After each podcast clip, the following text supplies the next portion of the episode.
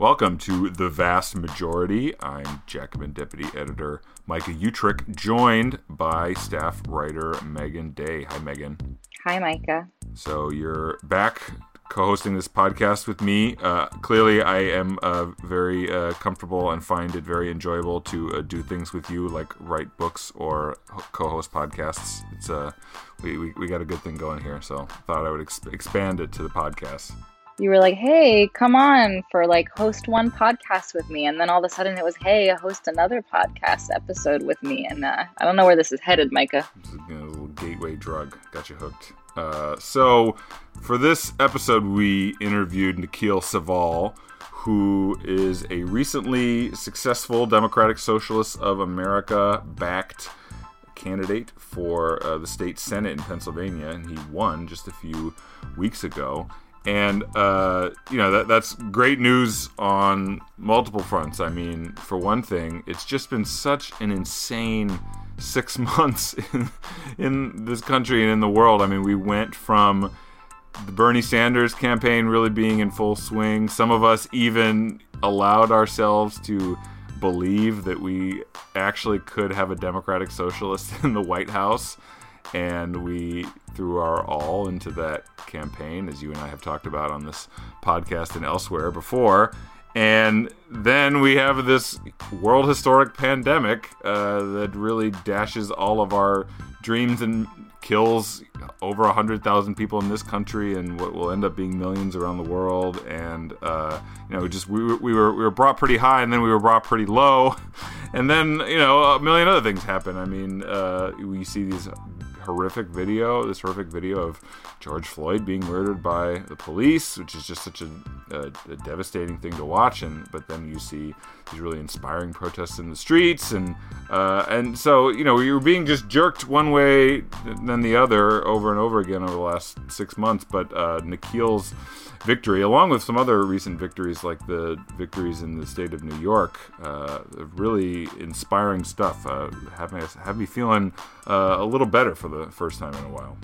I think that something that comes up a lot for me when I'm thinking about how socialists, progressives, leftists are sort of regarded in by people who are involved in mainstream politics is this pretty intense double standard where you know centrists and establishment democrats can you know constantly lose and fail and allow you know like not only allow but collude in the sort of worsening of our society. And yet if they like lose an election for example in a world historical and completely humiliating manner it's not a referendum on the um, on the viability of those politics right?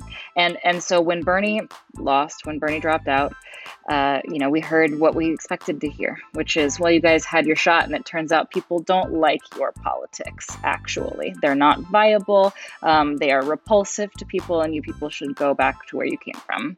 And you know, that says that doesn't feel very good. You know, insult to injury, right? Um, and so it's really especially hard. And then, of course, given everything else that you're talking about, I mean, the pandemic, and um, you know, even even though the protests are themselves incredibly heartening. The subject matter at the heart of the protests is, uh, you know, psychologically painful, and so it's really in the context of all of that, really quite heartening to see left politicians make it through. So Nikhil Saval is former editor of N Plus One magazine. He's the author of Cubed: A Secret History of the American Workplace uh, and he's a member of the Democratic Socialists of America, as well as a uh, progressive organization in Philadelphia that he helped co found called Reclaim Philadelphia. You can read about his own biography and a profile of him and his political work in Jacobin. Uh, I will link to the article in the show notes. Uh, and uh, you know, most importantly for our purposes uh, here, Nikhil is the uh, recently successful candidate uh, for state senate in Pennsylvania's first district. Hi, Nikhil. Hi, Micah. How's it going? Good. Thank you for joining us. First, I just want to say uh, congrats on your victory, and you are a real inspiration to all of the small leftist magazine editors who write books about labor uh, you've you've you've gone from being a layabout author and editor to uh, you actually made something of yourself. So you know, nice nice work. You're you're an inspiration to people like me. thank you, thank you. Glad to glad to be glad to be helpful. So uh, let's just start with.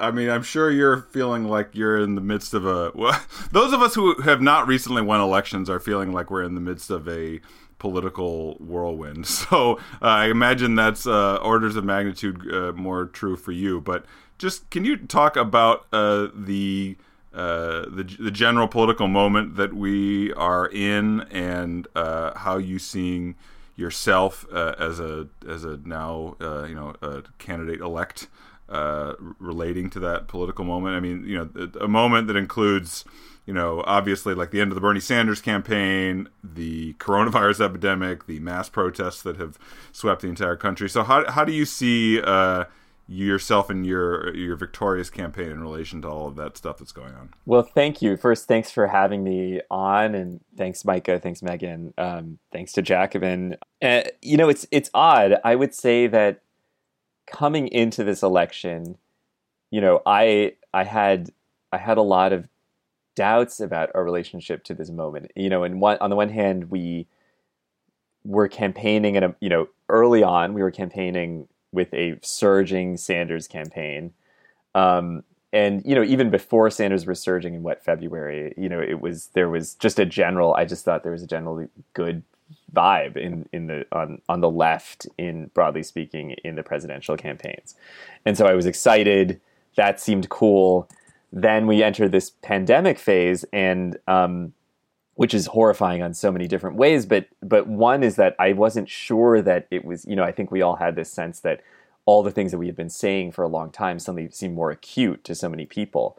But i wasn't so sure of that. I guess i was worried that there was going to be this feeling that now we need a steady hand we need experience we need someone who's going to help guide us through this terrible time and not not shift dr- direction dramatically. Actually, it's the opposite. There's going to be a conservative tide, and um, and so, you know, I think that's actually the thing that has fundamentally catalyzed the sentiment. I mean, I, one that turned out not to be true. I think you know, I think it has been true in varying degrees, but like it wasn't true. But I think that catalyzed the the radicalization of all that a lot of people may have been going through during the pandemic is are these protests and the uprising in the streets where fundamental aspects of American society are being challenged um, as they were challenged, you know, in, in the presidential campaign, and but they were being challenged in in a in in a different way, and in a way that I, I just hope to be try to be equal to it. I actually feel like I'm suddenly in this position where I'm going to be an elected official. I'm you know I'm on the inside all of a sudden, and so like I'm excited and also nervous. Do you have any ideas about how to accomplish that? I mean, if there are these kind of barriers to to meeting the the moment and and sort of there is, you know after this intense period of hope uh, from the left in an electoral sense, uh, now it's sort of shifted to the streets in in, in a way. Uh, do you have any plans or ideas about how to sort of uh, uh, you know how, how to be a conduit for the for for that that action that's coming from the the street level uh, as an elected official? We are. T- I I have some sense of it. I mean, we've seen a few cycles of it in Philadelphia, in particular, um, which I've had the fortune to be part of. I mean, with the election of Larry Krasner to district attorney. Um, and uh, Kendra Brooks to city council. Um, she was the first independent first working families party candidate to win a seat on, on city council, first independent in 50 years, um, in, or rather in the city's modern history. And Elizabeth Fiedler, a, a Democratic Socialist candidate in South Philadelphia. So we've seen candidates who have come fueled by movements or come out of movements, and then establish what is what like a kind of co-governing relationship with with institutions, with organ, with unions, with with social movements in general. And I think it's actually the the easier part is maybe just make having an open having an opening to the left or like having an opening to movements. Like I feel like we all like especially as an org- community organizer as a labor organizer, I I understand that part.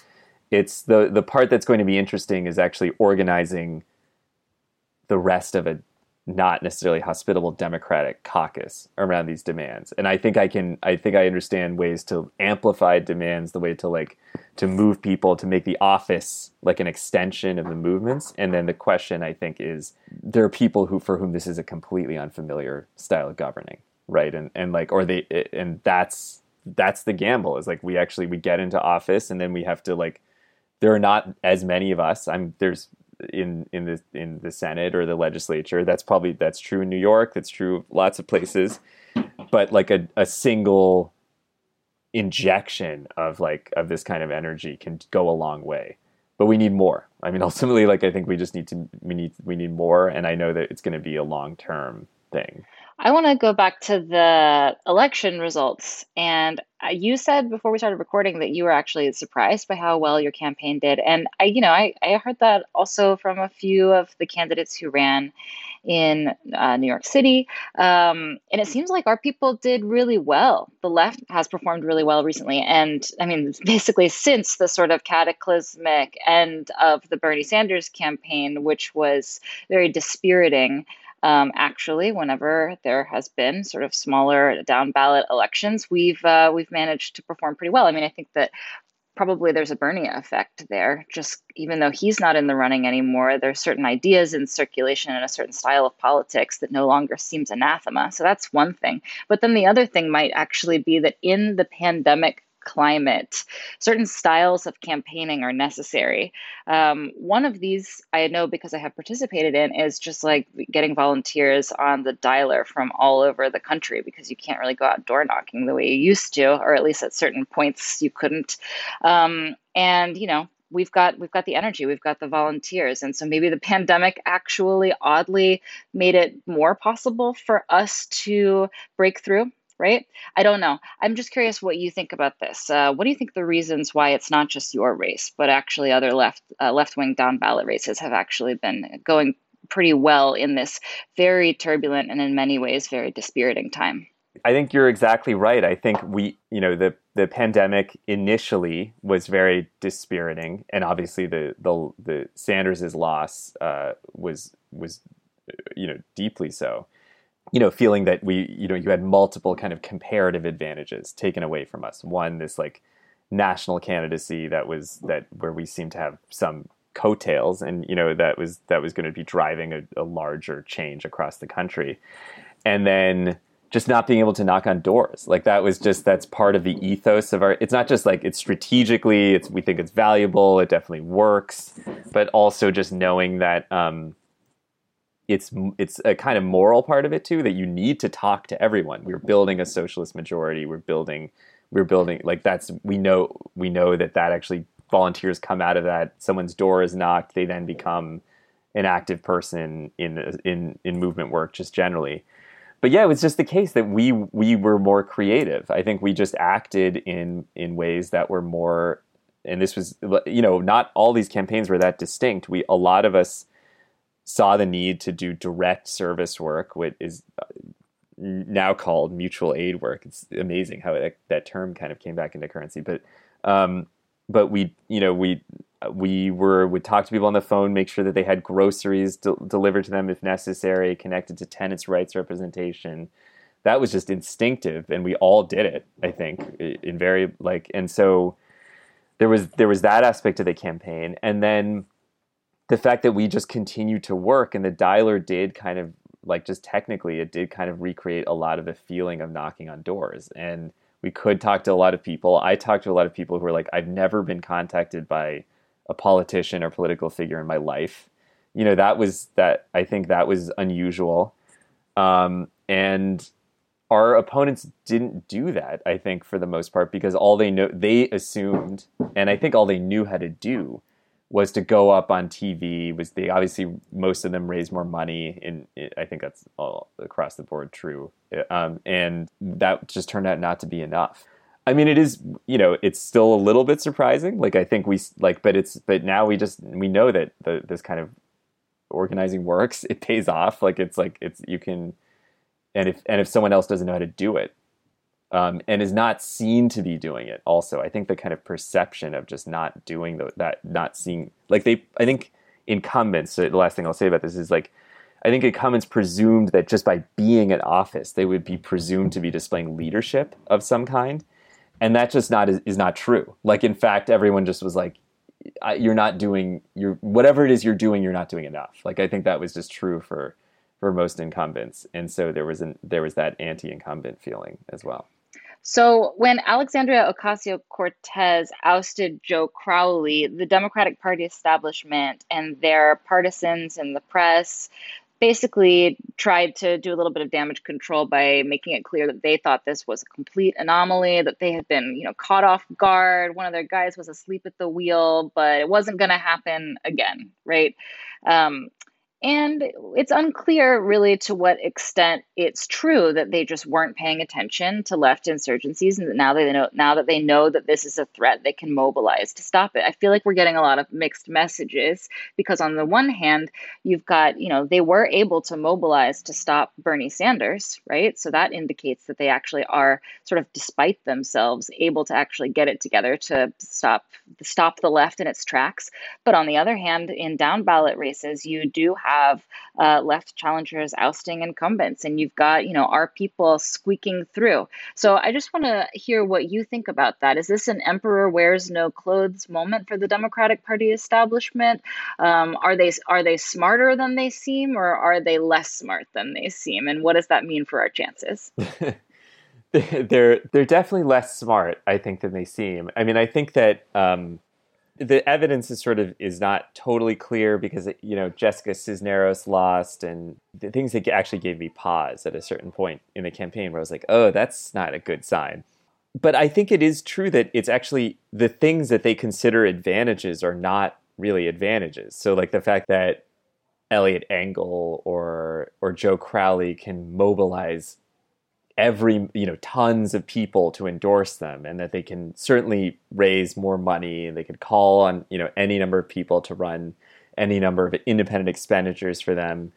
You know those aren't advantages. Money is some is is a, a certain kind of advantage. It's not but i think you know the other aspect of this is that the left is, has gotten quite good actually at fundraising. Like I would just point this out that that's like not insignificant. Like Jamal Bowman did quite a good job. AOC did a very certainly good enough job for that primary. I think like our model of fundraising in these district level races in particular it works so that we actually are incre- expanding the the like the pool of people we have a different kind of base of people to raise money from we don't rely on the same kinds of people they actually are voters often in the district. I mean it actually it's just like an it's just an entirely different model. And so i think we do have we have figured something out and it won't work every time and it won't you know we can't it also depends on like unique conditions who the candidate is the credibility of the challenge how how good your field operation is whatever.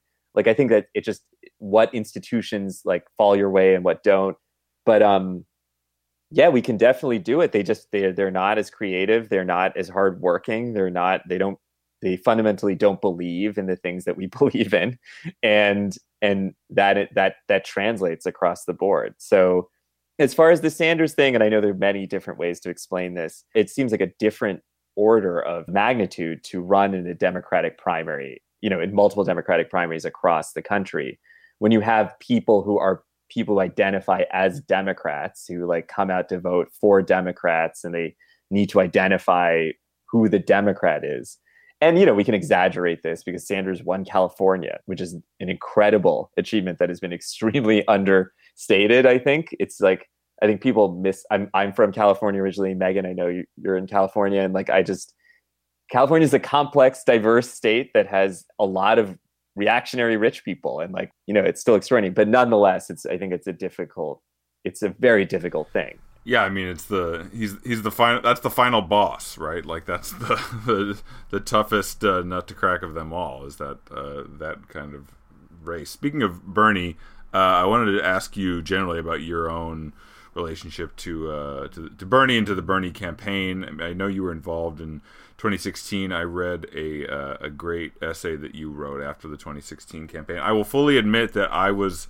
uh, trying to clear out some space on my bookshelves, and I was like, "Do I need this N plus one issue?" I'm gonna like read through it one last time, and I found this this essay uh, by you in there, and I was like, "Oh wow, yeah, actually, I do, I do want to hang on to this." Uh, but you you you you know you were involved in both campaigns, uh, and I believe you got uh, you were endorsed by Bernie this time around.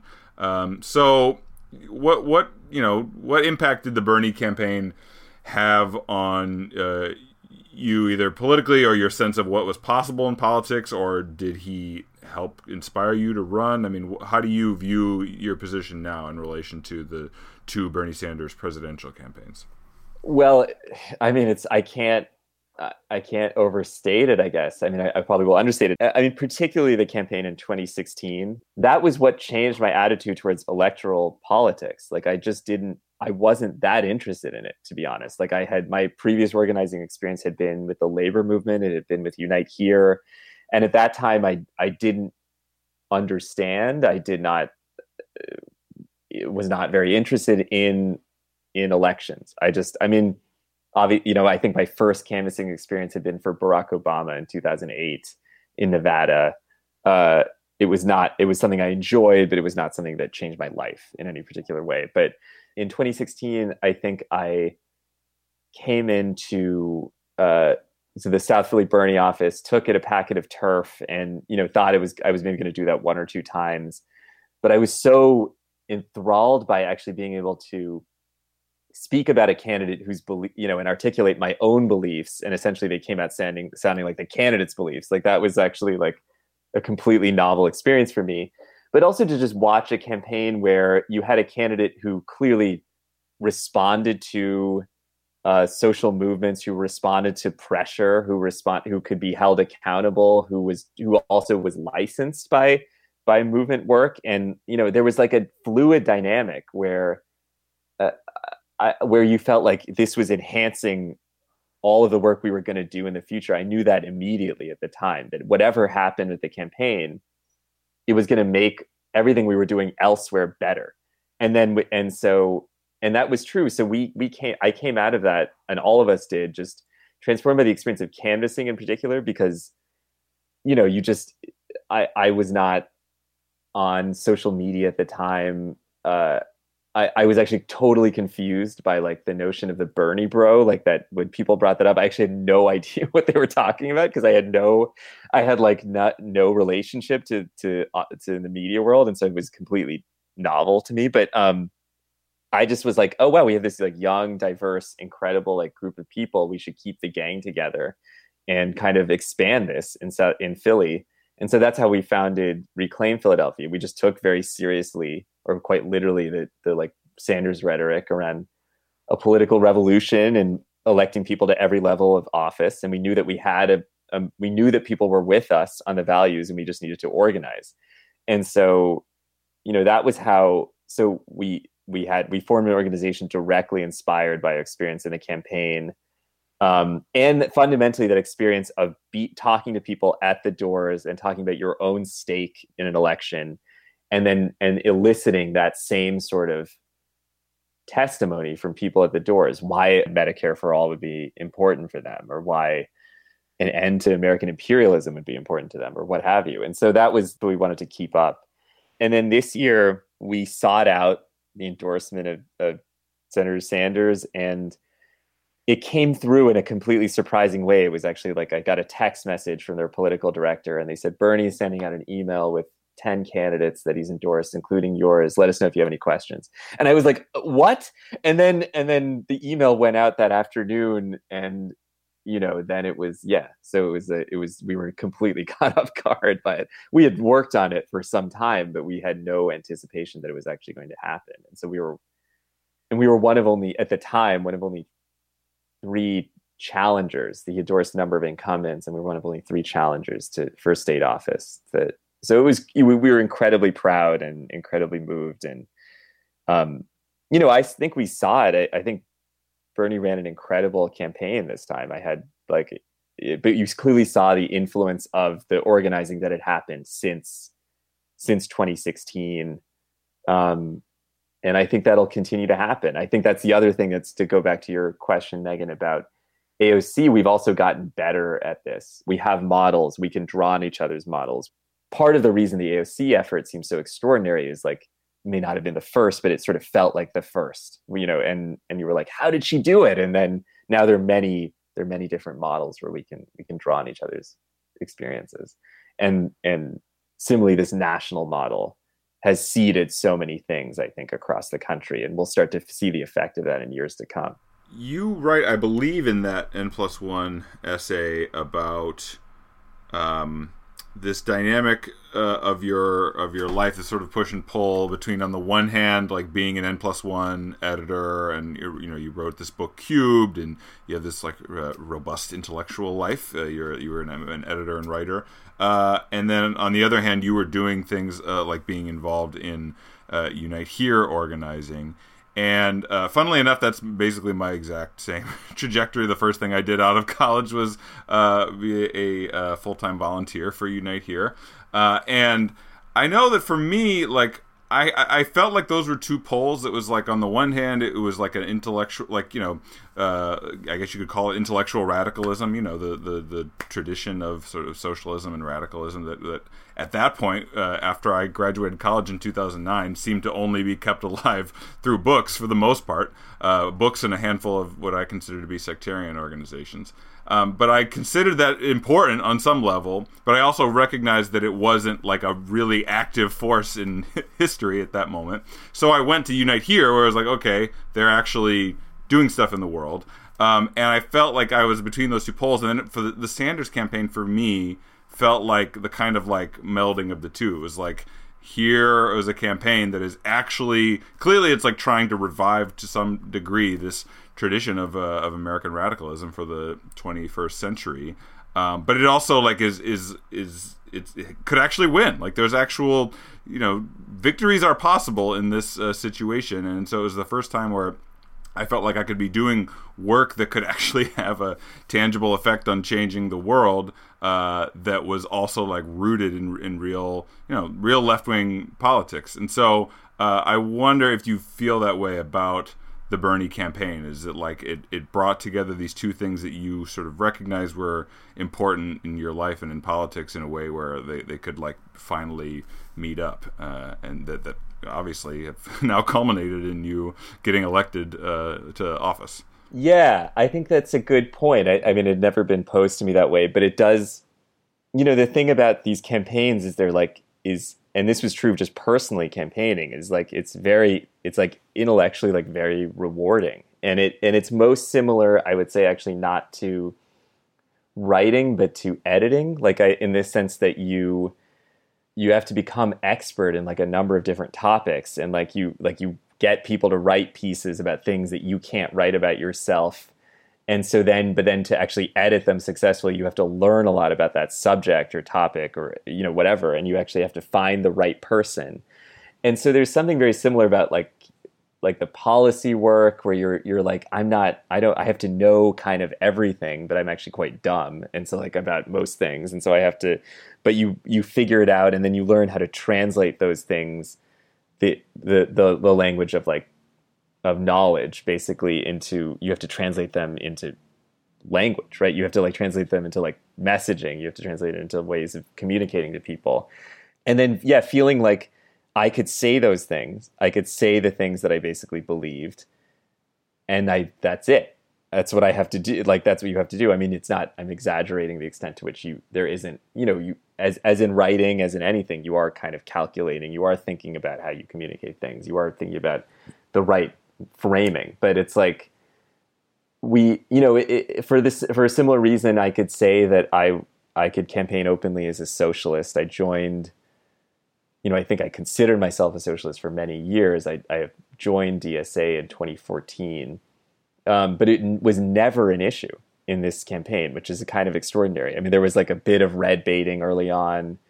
Um, I think there was a push poll about that the, the my opponent put out, which was pretty hilarious. Like he asked people what they would think of a can of me if they knew that I edited a magazine for hipster Marxists or something like that. And that was like they put this out, and, and, and it was hilarious. I mean, everyone thought it was great, and they were like, actually, it makes me want to vote for more, you know. And so like that, and they they I think there was another like like specifically like he's a socialist question, but um, but it couldn't. It didn't really work, and and partly it's that our can the incumbent ha- felt that he had to campaign as if he was already ahead of me on all the issues and like actually I didn't add anything to the conversation. I think that's probably true at a number of these challenges where like incumbents are like, "Why are you challenging me? I'm fine. I'm actually I'm just like you."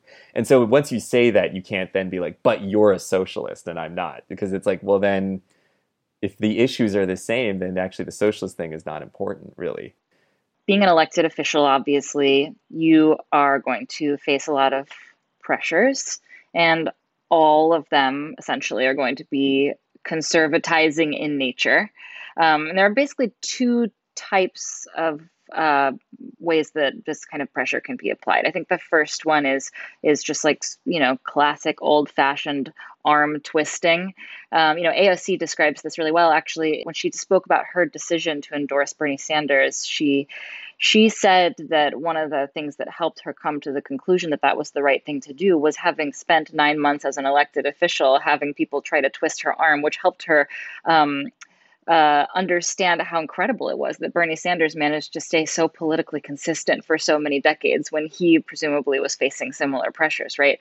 But the other one is a little a little subtler, which is um, something that I heard Leo Panitch say on this podcast in an interview with Micah, which is that you know you get into office and you realize that whatever your political differences with a lot of these Democrats may be, um, you know, a lot of them they're they're they're your colleagues. They're fine people. They don't eat babies, as Leo Panitch put it, um, and that can actually be yeah can actually pose its own sort of problems because it it makes it can make a person afraid to um, antagonize uh, their colleagues. So, given all that, I mean, you know, if I think that if we had like an independent party that represented our political beliefs and that sort of se- separated us from Democrats with a different agenda to ours, then that would sort of stiffen our elected officials' spines. But we don't have that. And so, um, you know, I think on some level, we, we really need true believers in there.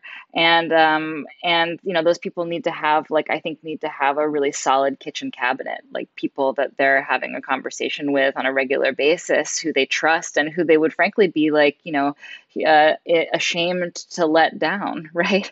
Um, so anyway not to scare you you know all of this stuff anyway. So um, but i'm just curious i'm curious how you're thinking about all of this and how you're preparing to sort of stay stay the course. Yeah I, it's a it's a great question and I think we're we're figuring it out now in a way because we uh, you know fundamentally what you're speaking to is the is the nature of fear in these in in politics. And I think there's a way in which we should acknowledge that there are going to be these moments where people are trying to instill like deep sources of fear in you as an elected official. And that can be people who are your who are you know possibly your allies and, and who help you come into office whether they're you know particularly you know, we, there's so many ways that you in a campaign you become dependent on so many different people, and fundamentally, the that way is money. And I think that's like this is why you broaden your base of support. I mean, one of the reasons you broaden your base of support, and why you, you people having multiple small dollar contributions is important. But if you win, you also have, you know, larger unions that maybe support you and have larger contributions and then are like, well, actually on this particular issue, we're against you. And if you don't vote our way, like we're not going to support you next time. We're going to, we're going to run a challenger against you. Like that, like that's, those are the sources of fear. And I think the honest thing is just to know that there's going to be moments when you're just afraid actually. Like we, and you have to open, you, like you said, you have to have, people that you trust who you can open up about your fears to. And the, only way that we can actually take risks is also to have people who are ready to back us up in some particular way or to, you know, who can, who, who are ready to, to talk you through these kind of moments in which you're being pressured. Um, the, the, so I think that's, I think, you know, specifically like institutionalizing some of the kind of organizing apparatus in an office like is one way to do it like making sure that you have people who are are are have a background in organizing and can be you know liaison is kind of like a terrible word it's just it just happens to be the word that i think people tend to use for these roles but you're like you want to you want to you, often when issues come about, and I've seen this with like city council issues in Philadelphia in particular, like you're often trying to like pre-made coalitions don't often exist. You often have to assemble them. And so you want someone who's in your office who can help do that and who's also the kind of person that helps keep you honest with your with those with organizations that supported you. Um, so there's that part to it. Then the, the the I think the point you make about the the kind of awful like the badness of collegiality is like is like a is a good one and I don't I don't know, we'll have to sort of see. I think it's like I think it's a genuine problem and I think it's when you start to become more invested in the kind of jockeying for political position in a body in a chamber like a, in a senate chamber or whatever or in a city council that stuff can be very like exciting and edifying and gossipy and like totally pointless ultimately or like or or like or just not what you wanted not what you got in there to do. You do have to do some of it. I think that's part of why we elect people but like i think that can be all consuming. That's when you lose it i think. That's what happens. I think you know the the Engels and the Crowleys of the world have have had gotten into that and that's the that's all they do at that point. And that's why they're that they're like i'm the head of this the of foreign services committee. I'm the head of this committee. I'm the head of that like and that's how they start to describe themselves is like what what what chairmanships they have and what sort of positions they have. And then you realize that they've that's when they're right for like a challenge. So we've been discussing lots of uh, you know ponderous big picture political questions that that leftist magazine editors and writers like to talk about. But uh, how about some nuts and bolts? What's on the agenda uh, both in uh, in Philly and in Harrisburg uh, you know once you take office can you describe for listeners what the landscape will be? Uh, who are people who you consider to be kind of uh, you know like-minded people who you would uh, be working with? And, and, what are the sort of uh, substantive policies questions that are that are up for debate and on the agenda? The preliminary question for is is and this goes I mean this goes back to some of the party questions but there the the Pennsylvania legislature is republican controlled and it is I mean it's a slight majority in the Senate. It's a little bit bigger in the House, but it is flippable. You know, just having it in Democratic hands doesn't guarantee a lot of stuff. I mean, but it does help change the picture. If the Democrats are able to retake control of the legislature, that does change what it is we're able to do and how much, you know, how in terms of the how much you're because a lot of it is defensive and making sure that they're not passing like the most you know inserting surveillance cameras into uteruses or just whatever kind of crazy thing re- the Republican legislature is trying to come up with in in you know otherwise and so you have to and trying to block that at any given point I think Pennsylvania is an extracting state. It is the third largest extractor of new oil and gas after Canada. So in the in in um, in the world, and it needs to we need to we need to change that. And so like i think climate change is like fundamentally and just the extractive industries and the power of the fossil fuel industry in the state is the main is to my mind one of the main agendas in the state. Like it, and we have an interesting coalition at least personally like that we where we actually were uh, backed by a lot of building trades unions or not a lot i'm sorry just two large two major ones that are not historically pro Green New Deal, let's say. But um, but they knew my politics and they knew what we were going to do, and I think having a labor background was helpful. Um, and so I think actually pion like my, for me pioneering that or just cement creating that coalition creating a green new deal coalition that is also fundamentally a labor coalition is is the is one of my main priorities personally like i think it's just something that we need to do in this state. I think we can model it more inter- interestingly in this state as well, and um, and we have some of the pieces. Just I mean, in this in this election to start to do that. Um, in terms of the body of the Senate, like there have been a few left, like left or progressive victories, but I think a lot of the people that people will know from outside Pennsylvania, like Elizabeth Fiedler, Summer Lee, Sarah Innamorato, people like, and then my my future colleague Rick Krajewski, who won in West Philadelphia. Um, there's more activity in the House, I think. So the Senate doesn't have those figures for the most part. That may change. There's some people running to flip seats, but there are fewer of us, and so you actually have in a way more power as a senator. So like eh, than you do in in terms of relationships to the rest of the body. So we'll see.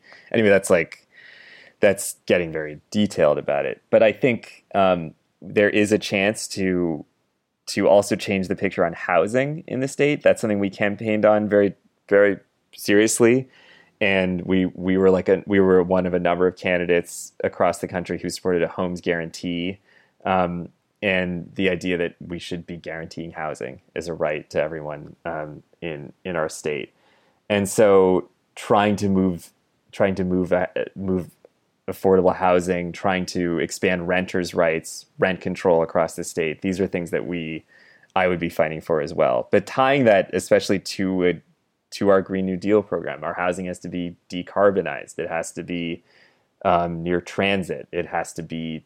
There's just a lot of ways in which we should be considering housing and, and climate change in the same breath. So those are the things that I'm focused on.